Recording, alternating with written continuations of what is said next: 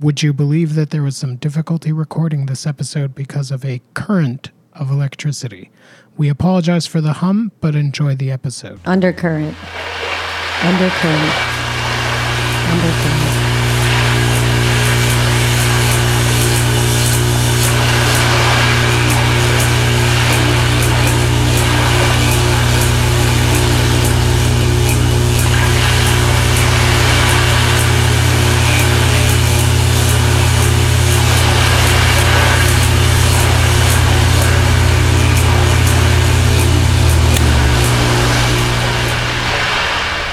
This is Undercurrent, the podcast. I'm Wasir. And I'm Adriana. And we are here today with Jennifer Slavin Harris, whose show, The Missing Piece, is opening at Undercurrent on November 21st and runs until December 28th. The opening is on November 21st from 6 to 9 at Undercurrent, that's 70 John Street in Brooklyn. And then in support of the show, there'll be a concert on the 23rd, which is a Saturday at 7 p.m., again at Undercurrent, 70 John Street in Brooklyn which will be featuring Scott Rudd, a lo-fi musician, and Dalis Noyokaitis Noyo and Panayotis Mavridas, who will be doing a improvisational uh, soundscape work, uh, half with percussion and half with hand built stringed instruments. Suggested donation of $8. So back to Jennifer Slavin Harris. Uh, again, the show is called The Missing Piece and opens on the 21st. So, Adriana, tell me about this show. Like, what what's it like? Right. So, it's a solo show of assemblage um, with a lot of found and salvaged, upcycled material. Um, and it's it's so poignant because although the works are made of very hardened uh, industrial materials, there's a softness and a a vulnerability to them that is really beautiful to see. What do you think that vulnerability comes from? I think it comes from taking these fragments of a whole that have histories carried along with them that she's taking and kind of conforming to her own aesthetics, which is a really interesting way of, you know, elevating these thrown away materials. So these things have a story and now they have a new story and there's there's a vulner- vulnerability in the sense that they have a past that maybe is best left forgotten or that maybe can somehow be peeled away with problems. Exactly. And I love how you said peeled away because I think, I mean, it's always, you see these buildings that are going up around this neighborhood and they're in a vulnerable state because you see the scaffolding of them and the inner workings. And I think that's something that you see their guts. Exactly. It's echoed in Jennifer's work. Yeah. One thing that you said during the during our conversation is that houses look finished and now that they're coming down or getting washed away because of uh, storms and things like that, you see them broken down into their component parts, and then you can see that they're fragile objects that are relying on a bunch of glue and nails and that kind of stuff to hold them together. Exactly. Great. Uh, what else can you tell me about the show? Um, I'd say that there's some nods to Art Povera and assemblage artists such as Rauschenberg, but I think her show is very singular in that the materials she's collecting are very recognizable as being part of this tumultuous time we're living in where everything is being deconstructed and built up again in such a fast moving pace which i don't think was quite the case you know 50 odd years ago. So i think it's very now. As comes up during the conversation there's a very strong relationship between this work and these questions of uh, global warming and increased turbulence in the world both between in the way that nature can be turbulent uh, very slowly or all at once, but also in the way that humans can be or tend to be turbulent or or uh, scarring mm. very quickly and, and in straight lines, whereas mm. nature's a little bit more fragmented. Yes. Great. So again, that show is uh, opens on November twenty first at 6 p.m. at 70 John Street in Brooklyn. So tell me, what else have you been up to lately? I saw a great show by the Material Girls at 550 Gallery in Long Island City. I just wanted to talk about them. It's a great small gallery as we are that constantly puts out engaging and conceptually interesting shows. Can you tell me more about the show? Yeah, so the Material Girls are an all women collective, um, and they really transformed the space using using a variety of materials to create this like a site specific installation. Um, and I don't know what else to say about it. Then you have to go see it yourself. We'll include the link and more information in the show notes for for this episode. My thing was uh, so back in October, 99% Invisible. I don't know if you know this podcast. It's a podcast about the unnoticed design of everyday life. So the host, uh, Roman Mars, created uh, an audio guide to the imperfections of Frank Lloyd Wright's perfect masterpiece, which is to say the Guggenheim. So it's a, a whole episode of the show that is a like you put it on and then go to the Guggenheim. So Wow. yeah, so the putting it on part is easy. It's the going to the Guggenheim part where I'm like, eh, You'll have to kind of use your mind's eye if you don't want to venture down there. yeah, exactly. I'll, I'll have to. Uh, well, the the online version on the website has pictures, and I'm like, okay, yeah, I can imagine what it's like in there. So That's a fabulous idea for a podcast, having kind of visual, you know, cues to go along with it. That's great. precisely, and especially since it's designed as an episode that it's not an architecture guide of the museum because Roman is looking at the weird things that he notices. I think. Yeah. So it's more like, oh, these are things that didn't work. so That's, that's, amazing. Yeah. I think we all want to hear about that stuff when we go into these grand buildings. You know, what was the artist, you know, not giving as much attention to or perhaps slipped through the cracks when making these, you know, institutions. Yeah, and it with with that museum, you know, there's like Wright wasn't on site. You know, there was basically another person that that oversaw a lot of it, and then uh, you know, apparently a lot of a lot of changes were made Wow. because of uh, the unlivability of of his vision. Wow.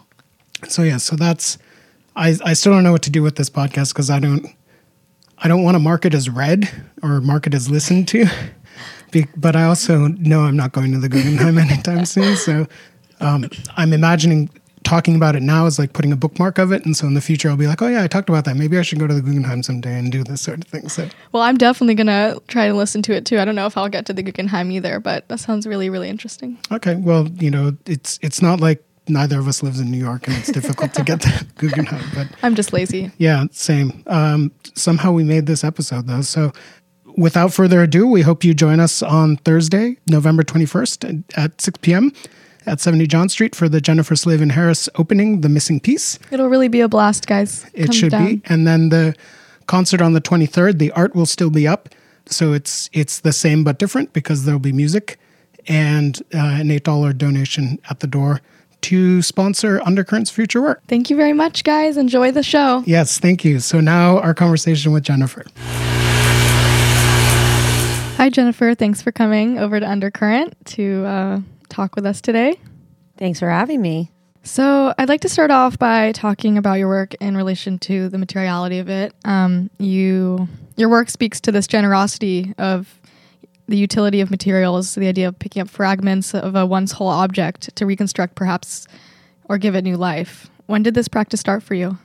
Well, the practice started really during a time when I was uh, exploring photography. I needed to take, you know, 10 rolls of film a week, but I was also working full time. So I would take these uh, expeditions on my bicycle or whatnot into the outskirts of Brooklyn, places that were more industrial, um, facility laden, and um, just off the beaten path. And I would try to find material to take, you know, a documentary series. And in doing that, I would see all of these materials that were abandoned and just accumulating in these empty lots. And, you know, occasionally you see something that has like a, I don't know, like a figurative, like a doll or a, a abandoned stuffed animal, things like that, that would be great for photos. And then, you know, but I also started seeing all these textures in a new way through a camera lens. And I wasn't particularly um, obsessed at that point at all with collecting any of these things. But I did start to take tokens from these expeditions and like put them in my jacket or on my bike, whatever, a plastic bag or whatever. And you know, I didn't, I had no idea it was going to end up like this, but I did, I do specifically remember starting to see these things and being like, what can I do with these? That's so interesting in relation to where the show is in Dumbo, um, and then in Brooklyn as a whole, being this place which is constantly being rejuvenated by almost also gentrification and movements of people that create these uh, ghost houses or big warehouse buildings that have been abandoned. Yeah, I mean, and uh, particularly along the waterfronts, like whether it's here or in Williamsburg, where I've been living, you know, the things that accumulate along the waterfronts, uh, you know, artists being the people that typically gentrify these industrial areas so they can have space to expand their creative ideas. you know, get pushed out further and further and further. But there's certain communities like Dumbo, for example, you can't, you know, that the neighborhood of creativity has certainly expanded, but also it was the same thing back in when I first moved to New York. You know, it was basically a place for film production studios to have their trucks idling while they loaded out for sets and you know so this neighborhood still has that kind of i don't know history in its landscape from st ann's warehouse and like um, just having the power plant across the street from here i find oddly charming Yeah, it's definitely interesting building. you feel like you're on the edge of the world like i like this apocalyptic kind of feeling yeah. Um, and with the utilization of found and salvaged materials, the majority of which have already lived their life, there comes this uh, these ideas of reconstruction, architecture, and perhaps the fast-moving industrialization of cities.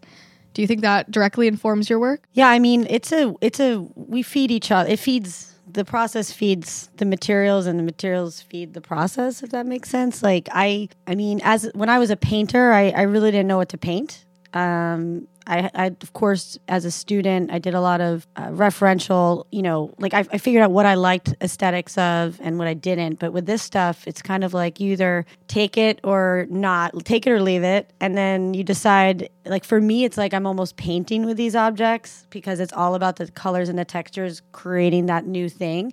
They would be really boring if they were shiny and new you know? So I think the byproducts of industrial like development and I, don't know all of these mysterious things that are happening and that get somehow uh, thrown out onto the streets through waste collection, however they get to be where they are, or things that aren't people don't dispose of properly. If they didn't have the traffic running over them, and if they didn't get kicked around and have, they, they just wouldn't have any charm.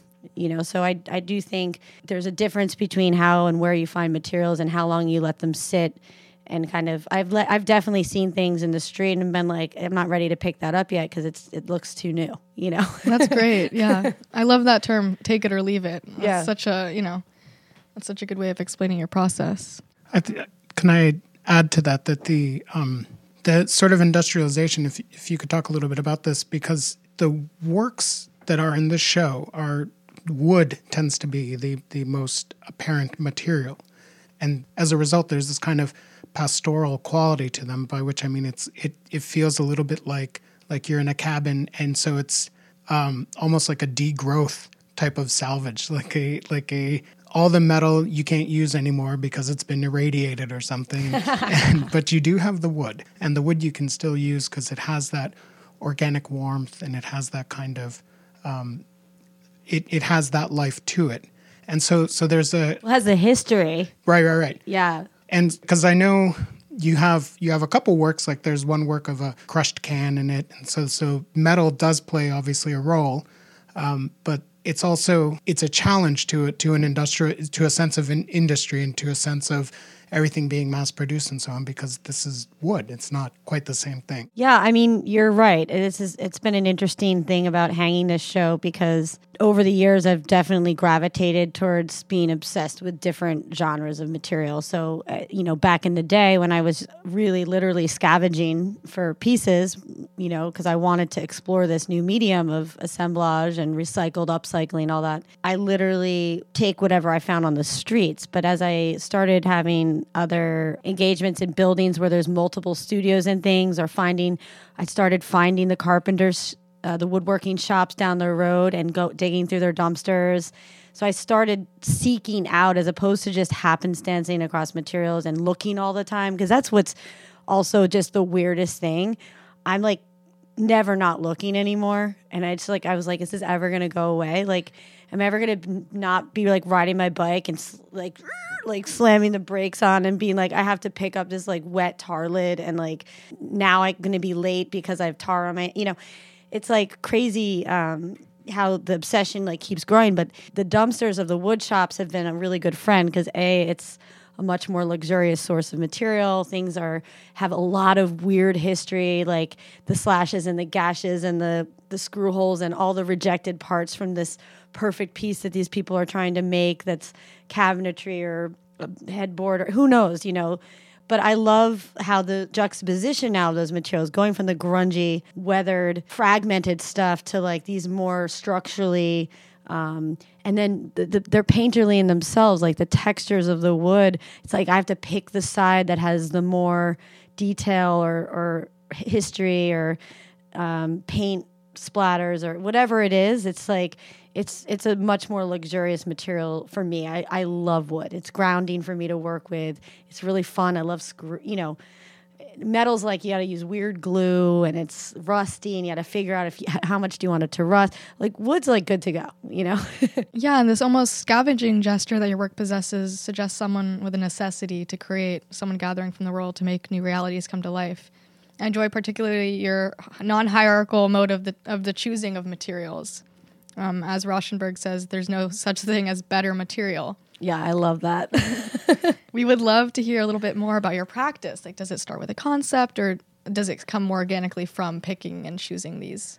Yeah, I mean, the, the one of the easiest things that's always been able to try to explain to people when people are like, when do you do this? Or like, how, how do you do this? Is it really is the piece that gives me the excitement. I'm in a playpen and I'm just like, there's a new toy and it's like where is it where am i going to leave it and where am i going to see if it works?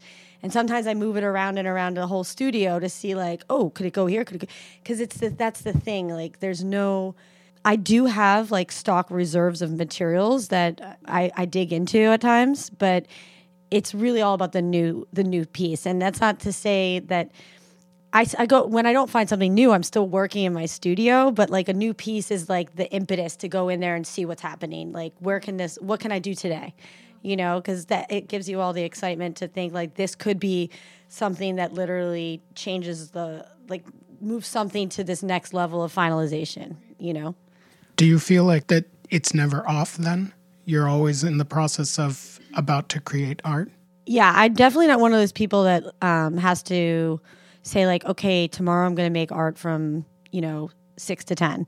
Like for me, like I, I'll go into my studio any time of day and move things around. It's literally just a meditative thing for me at this point. I'm never stressed. I never go to work on art. Like I, I, I mean, I'm sure uh, I've gone into my studio to decompress after a day of being on computer or like doing things out of my house, but mostly I go in there when I'm, you know, 90% when I go in there, I'm like in a good mood and I stay. And if I'm not having fun, I don't do it. And that doesn't mean I don't search or struggle or be like, oh, like, what do I do? Just, or how can I get this to, you know, but like the making of the stuff is like totally, it's just like super, there's no, there's no uh, struggle in the making. It's the putting the stuff together that can be really intimidating and being like, okay, do I have the energy for this? Do, how am I going to get this to stick together? And uh, do I feel like clamping and screwing and, you know, so that's like, it's just like literally almost like two practices.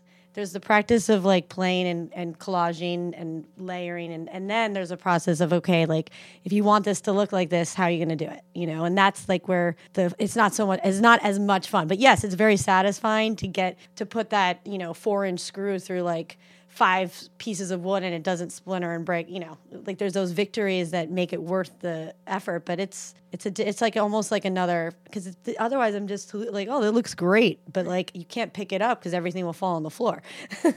Going back to what you said earlier i think that's such a good point to make because as artists we kind of hold ourselves to these sometimes impossible standards of going in and almost as if you're working a nine to five having to put that time in and I was talking to a friend of mine recently about how important it is to know when to step back and take time away from it. And it's always better to spend two good hours in the studio versus six unproductive ones or ones that you don't really feel like making or creating. Yeah, I mean, I agree 100%. I mean, I've also had the luxury again of, I call it a luxury to, I, I, my experience as an artist has been luxurious in the sense that I don't, I've never imposed deadlines on myself. I've never had anyone you know, giving me timelines and uh, I don't know I don't know what that's like. Like for me this whole evolution of of being an artist is something that like I don't know how to not do what I do. And if it if I'm not doing it in my studio, I'm doing it in the kitchen or I'm doing it with musicians or like everything's collage to me. Like everything is like bringing things together to make them better or make them look better or sound better or feel better. You know, like whether it's you know pieces of like found objects or you know making a soup or whatever. I just I just feel like it's about the joy for me. I've never it's never been about pressure or and I, I think that that creates a different urgency like for me that wouldn't work with my process anyway because I don't always have what I need to finish the piece. Like if I if someone would like, "Oh, this is off to a great start. Like when are you going to finish it?" I don't know because I it, I know it's that thing about, you know, the missing piece, but it's really true. I I sometimes pieces literally lie for 5 to it could be 5 years. I've had pieces I've been working on for 10 years. And then other pieces I literally finish in like 20 minutes and they're put together and they're ready, you know? So it's, if I had urgency, if I had like this like connection to finishing pieces, I would be not, it wouldn't be meditative process anymore because I'd be like stressed out about why can't I finish this? Like, where's that, you know, what do I need? Like, so it's an interesting relationship to have to an ongoing process, you know? I think that comes out just in how you've been talking about your work so far because you talk about going into the studio and you didn't say things like and i paint and you or anything like that the verb you were using for the most part was move around within the studio what happens is things are moved around and shuffled. And like i'm almost imagining like playing mancala or something like that. Like just just these just these little glass beads bouncing around. And then but that that has its kind of meditative effect uh, you know of something like a rock garden too like where you just move the stuff around and see how it works and yeah it's and like a vibe like re- feeling the vibration like whether Right. it's color texture whatever like and letting it letting it be Yeah. you know not being like sometimes like ooh ooh you know like no not that but yeah and then and then i have to see how it looks the next day in daylight for example versus you know nighttime or it's only later that you start using words like clamp or screw or or things that are more associated with an active productive transforming of the actual of the object in and of itself as opposed to what it is because of its relationships with the things around it and where you've placed it in your studio. Yeah, I mean, sometimes I'm really excited about the object itself and its identity, and I, you can tell where it's come from or broken off from, and you know, like just. And then other times, the object is itself is just it's just a scrap or, or a color or a texture that doesn't mean anything. But it is when you know those pieces start to communicate that's where that's the play that's the play that's the fun that's the magic that's like how excited you know that's when i get like i feel excited all over again because i'm never working with the same material twice.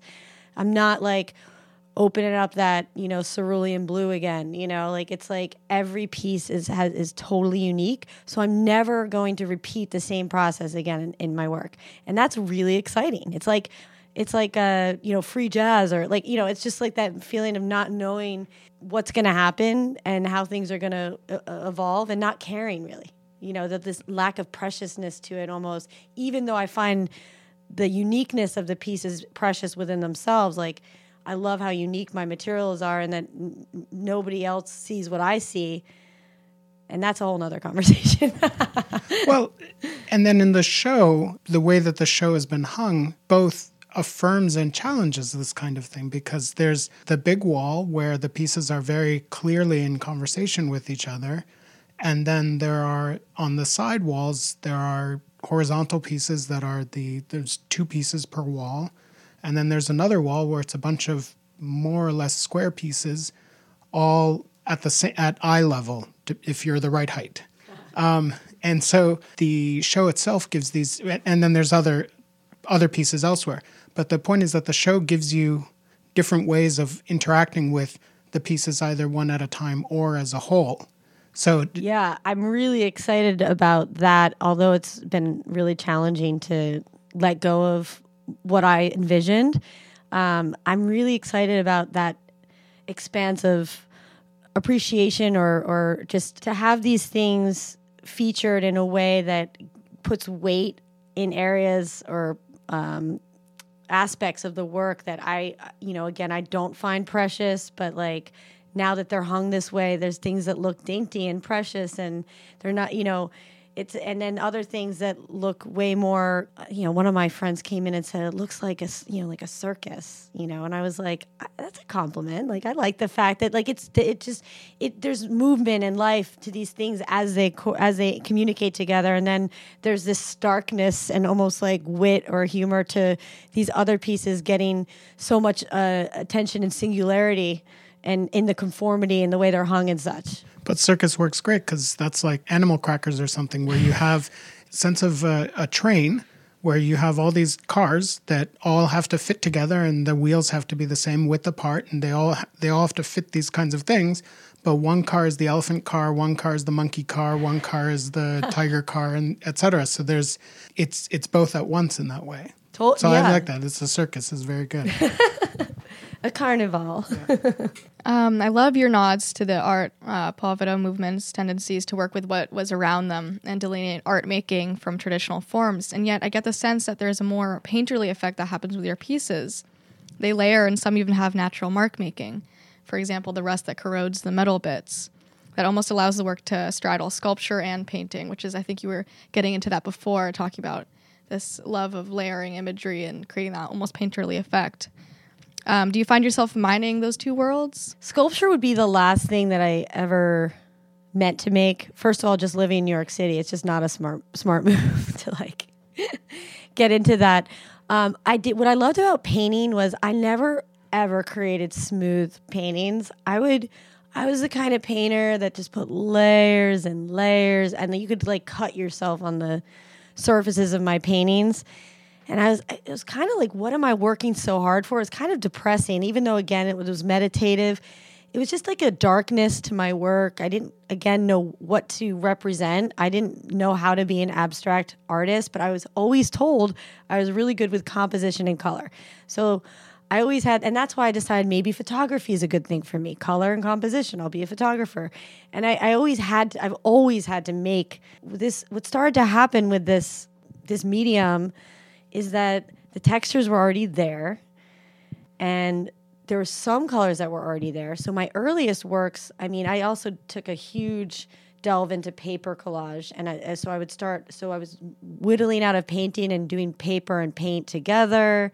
And then again, then I started putting paper into these wood and metal pieces with paint and so this layover it still continues. Like I I use uh, paper collage. I still use paint because sometimes I use paint to mimic the natural decay of what's ar- a piece I've already collected, or to play off of that, or create a complementary uh, relationship color wise, or whatever it is.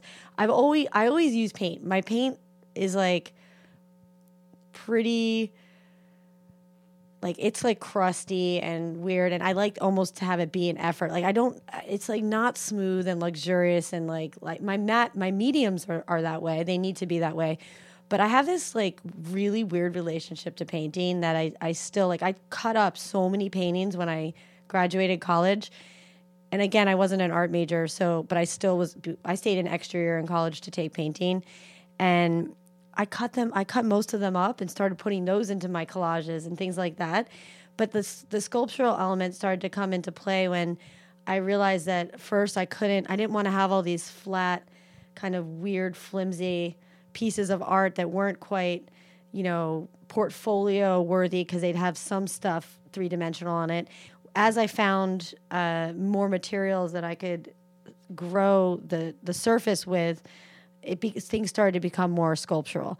You know, with the addition of the like more multimedia things like plastics and the metals and like it just was moving in that direction. But I always wanted to make things that hang on the wall.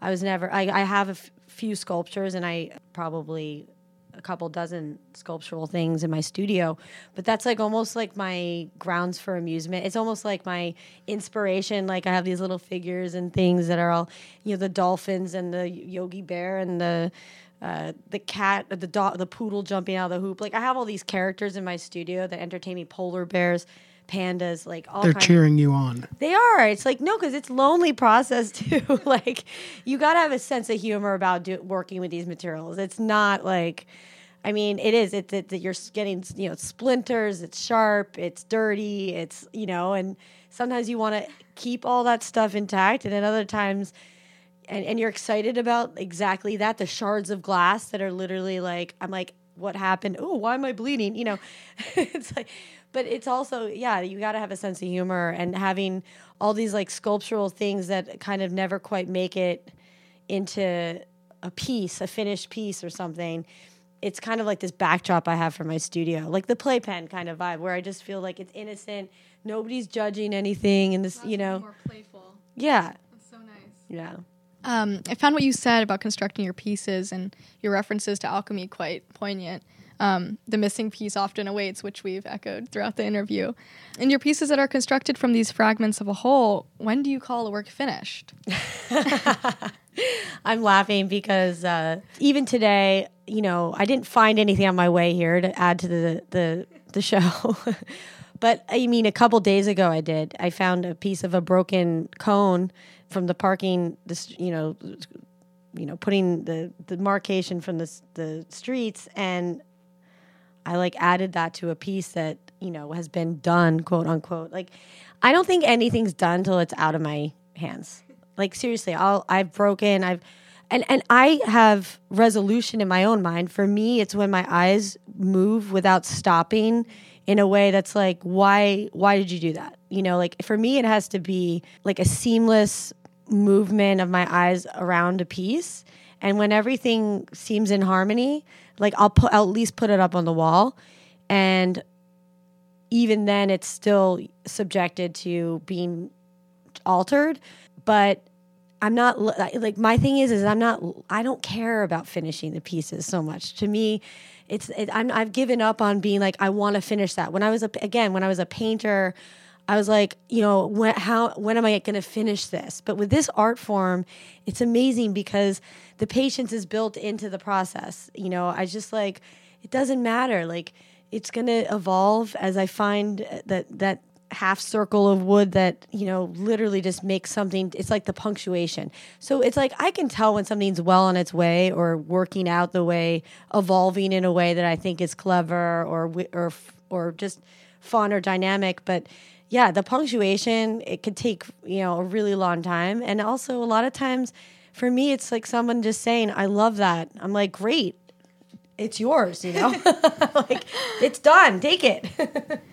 That's great. Does it matter that a piece is finished or not? I mean, it does. I again, it's it's really more of a, it's like a feeling I get. It's like the, there's, it's literally like finishing a puzzle for me. So like sometimes I'm looking at pieces and they're missing. If they're missing a corner, that's like not okay. You know, if they're missing a piece on the inside or something, it's not depressed. It's not like it's it's not eating away at me. Some pieces though, I just can't even tell you. I'll put like dozens of pieces onto them and then I have to glue those dozens of pieces onto them. And then I have to pick it up like 15 times before nothing falls off of it and it's like amazing and it's 5 years later. You know, and and that's like I don't want to I don't want to start projects like that as as often as I make things that have a little bit more. Uh, I, I like I like to do work things like I don't like to belabor things. That's that's what I've learned through this process of my earlier works being crazily layered. You know, it's all about like cr- you know showing my or proving to myself something almost like you know i'm to obscure this so much and nobody's to be tell what any of these pieces are and it's to be so weird and so cool. And now it's like i the minimalism and th- i don't know whether it's through my um I don't know, part of me thinks it's part of my yoga practice because I've become just a generally like more, I think, productive and calmer and um, just more focused in general. I'm able to have more focus on when I'm working on the art, I'm working on my art and, and this is what's happening. It's not like, a, again, it's not like I don't have to prove anything to myself anymore about my process itself because I, it was so new in the beginning that I was like overdoing it. So it, things get gaudy, and I used to think, oh, this is punk rock or this is like heavy metal, like you know. But now I, I just feel like it's more nuanced. It's a little simpler. Less is more. Like all these things I'm trying to experience as I get more experience with the medium itself. you know. you're not creating one one work and everything has to get poured into it in the sense that it's uh, you're allowed the space to breathe and to think of your production as something that happens over a period of time where some things work well some things don't. I mean in, in writing we talk about this as having to kill your babies. Um, and because you know you're just like oh but that's that's such a brilliant allusion to blah blah blah. And it's like yeah well but you have an 800 word count limit.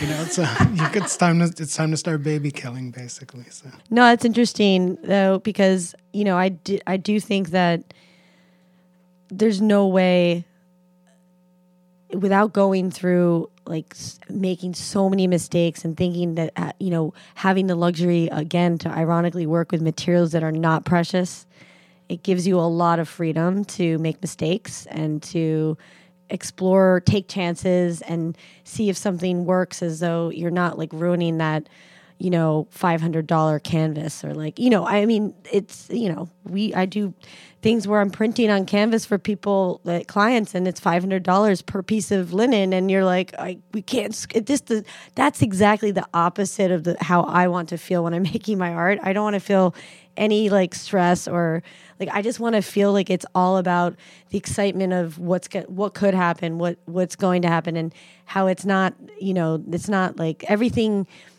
is going to be like everything's going to work out the way it's supposed to. And if it falls off the wall and breaks, you know, then that's okay too, because it'll become something else, you know. That's great. it's, it's it, I, that's happened a lot. And It's a very Buddhist approach to making. That's great. yeah, it's not yeah. stress. um, I was struck by something you said out there while you were still fiddling around with the installation of it. Uh, you showed us a piece where you had a piece of um, tar that you had ripped off the street, and I thought that was so interesting in a way of like taking a cast of the city in a way, like a one that you didn't orchestrate yourself, but you kind of take from the city. It almost has a sense of a temporality in your work, so you can like have portraits of the city at different times of change. Um, I think that's really beautiful. Yeah, I mean, it's been really interesting to feel like I, I, I allude to all these pieces as urban artifacts because I, I know it's weird, but I feel like I'm like a modern day folk artist in a sense because I am picking up the traces of everything that people have abandoned and left behind. And they don't, whether most of the time it's voluntary. I can tell when I find somebody's really nice earring or something, I'm like, well, I don't know where you are, but I'm going to do something nice with your earring. You know, like just jewelry is a hard one. I feel bad when people lose that stuff. But I mean, most of the stuff I pick up is often unidentifiable, but, um, you know, just taking, resurrecting these things and, and having, the aesthetic that they all when they come together collectively they are a portrait of brooklyn mainly.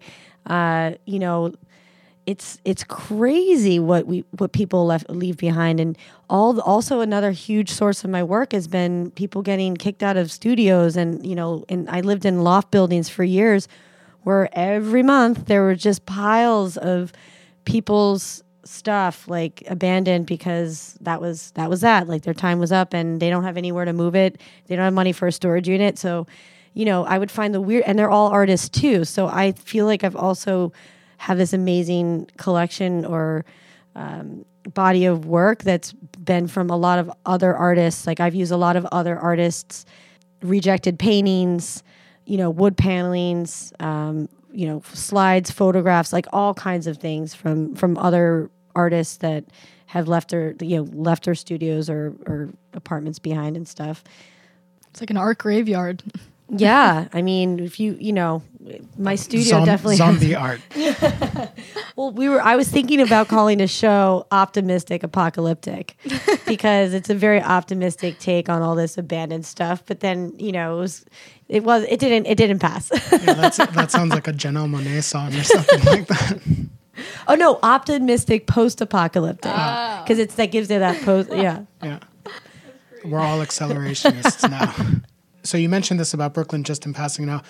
Is there how to put this? Is there something resembling like a geographic limit on where you pick stuff up? Because now I'm trying to imagine what it would mean to have a practice of like my art is entirely built out of stuff I've found on a on one specific block. I mean, I definitely used to gravitate towards certain train tracks and parts of the highway, uh, like the BQE and waterfront and stuff like that. You can take the artist out of New York City, but you can't take. Wait, you. I wherever I go, I'm looking for stuff. Basically, Yeah, I brought suitcases. I, I I I had to buy an extra suitcase when I went to Jamaica because I found a beach that was literally covered with plastic and gar. It was beautiful. I actually want to do something with those photos one day, but I just could not believe it because there is no garbage and they don't have recycling there. And the Technicolor landscape. So I literally had to buy a suitcase for that, and then I don't know how the airport let me take it all. They didn't really. The, I, I got through security. It, it wasn't a problem. But I've also been. I've gone on marshland. Like there's a. I went sailing in Narragansett Bay, and the whole the whole crew was uh, helping me collect all the pick up all the garbage out of the marshlands and that was for an environmental like that had a that felt really good. I, we did feel like we were not only but we also found beautiful things. Like we felt like we were doing something.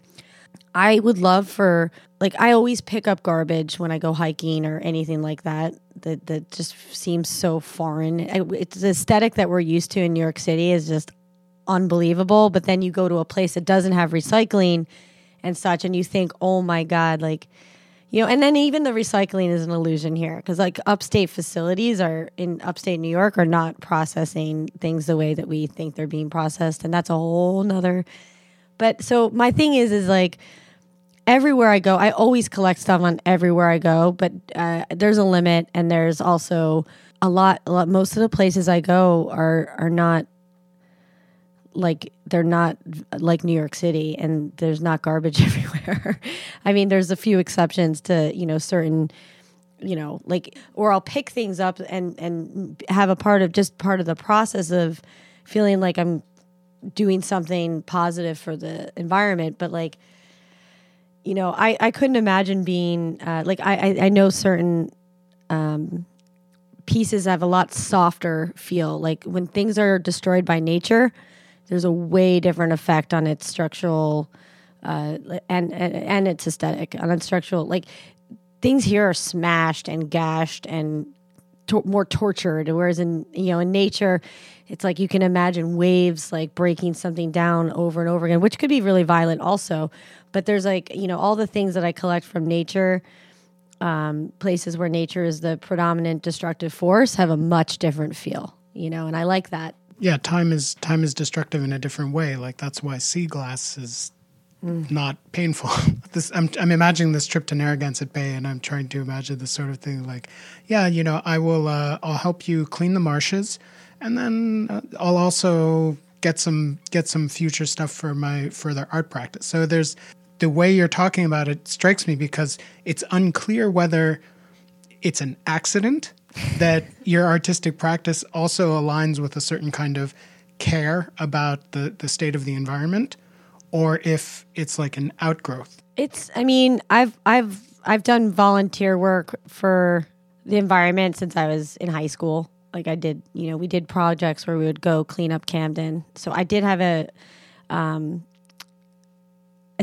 did have a, a, a an interest in you know, not just like doing something that's pro environment. It's, you know, I think the most the thing that we should be most political about if, if everything else could be kind of put aside you know human lives and the environment um, pretty important but um i don't know I, I i just the aesthetic i became used to going to these neighborhoods when i was growing up you know in between philadelphia and my you know perfect little suburban town of cherry hill there's like urban wasteland and you know like burned out houses and trash everywhere i just i couldn't believe it I just remember being shocked. And this project was called The Heart of Camden.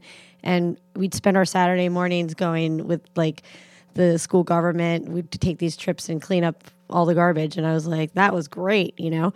Um, so, I mean, it's been an, it's been kind of ingrained in my mind to always be thinking like, why do people disrespect the planet like this? Like, I mean, I see people like throw, you know, plastic cups like was, you know, out the window out of their car and i'm just like i, I don't know. It's really it can be really hard like living uh, uh, in neighborhood or, or around neighborhoods where there's just no respect for the landscape and it's really uh, shocking at times. But you know having the perspective i have which is a either cleaning actually cleaning things up um, picking things up i know i'm not saving the planet by making my art in any means but i do feel pretty good about I mean, my source materials, like, you know, I have a hard time with shiny plastic, digital. It's just not my my thing. And I'm not saying that people shouldn't continue to make all that stuff, but like we have plenty of materials to be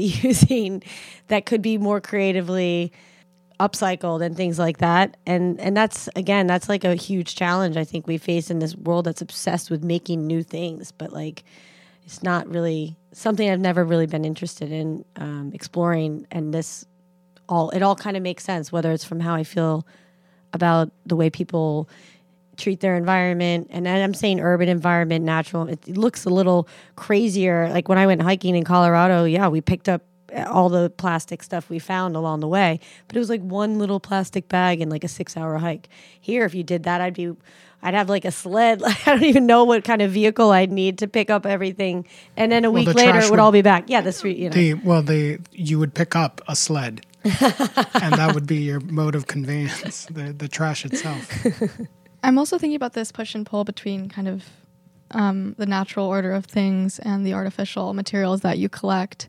I mean, it brings to mind all the natural disasters that happen in our country. You know, Hurricane Katrina, and you see these um, these footage you know videos online um, of big rushes of water carrying these fragments of homes, and you don't really see what our houses and what the things we use are made up of unless they're scattered into bits floating down the river.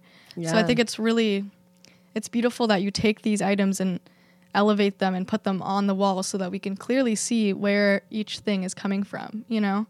I mean, when you're walking down the street, not everyone Do is you? noticing. Can you though? That's what I'm. I mean, and some some of them you can't, but some of them you have the glimmer of of a thing that you recognize, which is really nice. Well, that's what I like about the push and pull of something like the installation that that is up now. Is something seem really obvious, and then other things seem more mystified in in a sense. Like what what could that have been from? And I'm like, oh well, that's a. Uh, what are they called? Saltine lid, and you know that's a Papa's, you know, Fritas wrapper and the Coke, you know, like I just know, I know what everything is. And sometimes I don't, when I pick it up, know exactly what it came from. But it's something I do always think about. And then, yeah, it's just all the, where does all the, where do all these things go? I mean, there's such, like, I want to, I do want to do something more structural in, I'm hoping in the next phase, like it's, you know, because, it is a bit limiting. I, I, I, had two studios at one point, which allowed me to really explore my practice and have space to make some stuff that's bigger. But I've never had a space where I can like build a structure out of all and like literally conjoin all these pieces, maybe even all the rejects, all the punk rock, all the the heavy metal stuff that I, I, I, know it doesn't really speak to my it, it served my process and led to where I am now, but it's not like my preferred aesthetic. And sometimes I'm just like, God, I can't believe I made that. You know, like what was I thinking? But you know, I, it would be fun to make something structural that actually had a could be a place for you know people to actually sit and take their time and look at, at the interconnectivity and all the imagery and the narratives that are playing off of each other and not just the materials themselves. Because i did really come from a place of like wanting to have a narrative but now i think that people it's more exciting for people to f- create their own narrative and tell me what they see.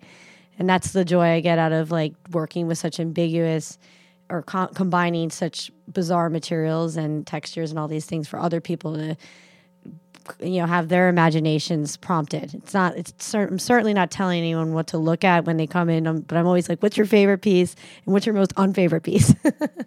The idea of taking all these old pieces where you say it's not part of your aesthetic anymore and then building a structure out of it that, that provides some kind of this makes me think of a kind of pull between form and content in a way that it's uh this is not your aesthetic but it's still material that can be de-aestheticized in some way to mm. provide some other kind of use value to humans or something like that in the sense of like here's all this all this art anymore that I don't particularly like but we could melt it all down and build a bus shelter or something along those lines Yeah, like I mean- something needs to happen. Yeah. I, I don't know about the bus shelter, but I no, I no, I do. Th- But now I'm actually thinking, what about a bus shelter? Like, Yeah. you know, it could be anything.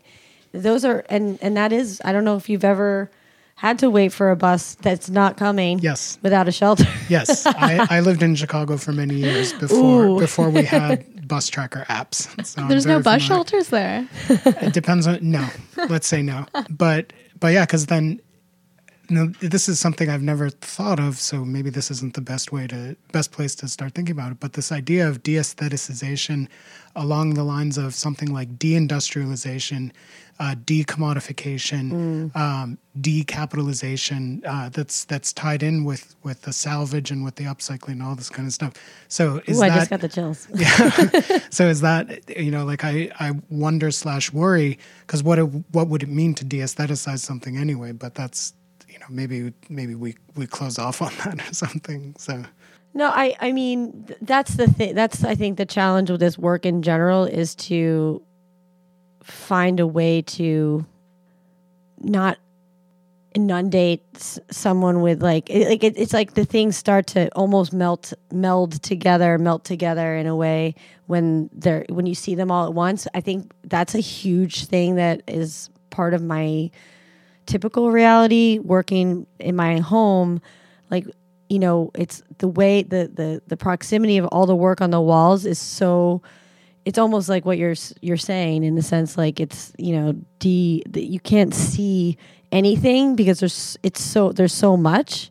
And i think that would be interesting to do again with the you know the the things that not like they're not a part of me still like the stuff i've made it's all part of who uh, you know who I've become as an artist. And whether it's things I've learned to love or hate about myself and in my aesthetic choices I'm just excited to you know think about things in in a different sense of space and and and relation as opposed to what I'm used to or even joking around about this idea of like you know piling everything together and burning it. All these things are like I, i'm you know if i wasn't having this opportunity i wouldn't even have the space to think about what's next and what to do with what's no longer seemingly relevant in my practice. So i just like you know you're getting my gears turning a little bit. Yeah, I mean uh, there's uh, this this is not a true story, but it is it has been told that Mikhail Bakhtin during the Second World War, like things were so bad in the Soviet Union that he took a manuscript and used it as uh, rolling paper for for cigarettes. If this, to the degree that, to which the story is at all possibly true, he didn't do that because he was converting. He was in the process of de-aestheticizing his work and turning it into something very functional that he could smoke. But to the degree that he did that, the story is that he did it because he was convinced that there was a copy of the manuscript with the publisher. And and so like what w- might immediately seem like a story about the fact that the words you write are actually just on paper and are actually something that can burn and provide fuel and have these other other lives the reason he could do that is because he had a reproducible form of of uh, expression and it was already reproduced. Problem is the publishing house got like bombed or something, so we we don't have those books anymore. But but yeah, so there's so there's I mean we don't have to cry too much, but but that's not available to you. Like you yeah and once like, your stuff goes I'm- away, it's gone. It's go- yeah, and that's okay. Yeah. like I mean, it's uh, if I can inspire people to just how they look at things or look even like look around and I mean, I can't tell you how many people collect pieces for me now. It's unbelievable. Like, oh my god, I found this amazing piece. Oh my god, I have this piece. Oh, I forgot to bring you that piece I found for you.